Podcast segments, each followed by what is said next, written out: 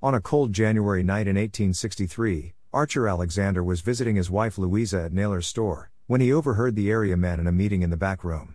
He could hear his own enslaver Richard H. Pittman amongst the men, and Captain James Campbell too. They were plotting the destruction of the bridge over Peru Creek, where the Union troops were stationed.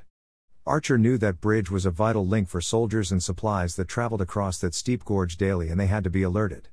If it were to collapse, hundreds of lives would be lost. Archer said goodnight to Louisa, and without another word, did the unthinkable. He took off for the guardhouse five miles away. Union Guardhouse at Peru Creek Bridge in St. Charles County.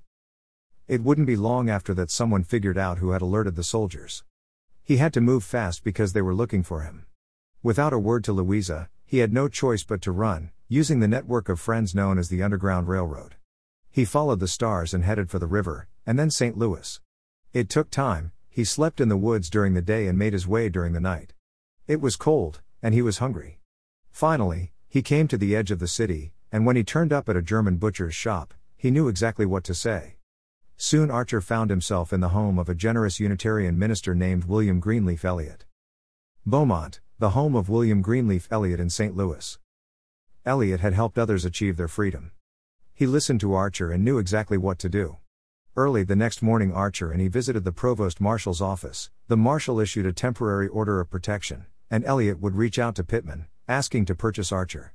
But that only alerted Pittman to where Archer was hiding, and it wouldn't be long before two men showed up at Eliot's home.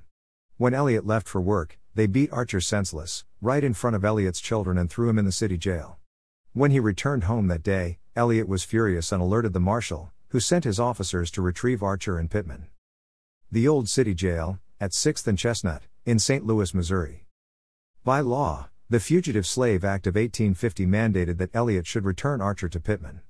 However, in 1862 Congress had passed Lincoln's Second Confiscation Act so that treasonous slave owners could be fined or jailed, and lose all of their enslaved property if found guilty.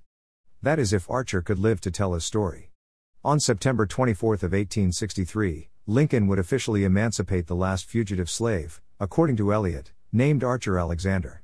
Citing his service to the Union Army, and his bravery, Archer was then a free man. When Lincoln was assassinated, it would be this American hero named Archer, whose image would be used for the first memorial to Lincoln.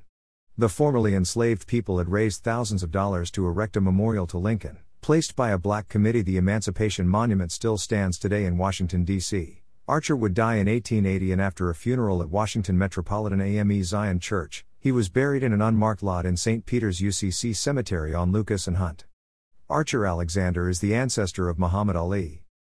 The Emancipation Monument in Lincoln Park in Washington, D.C.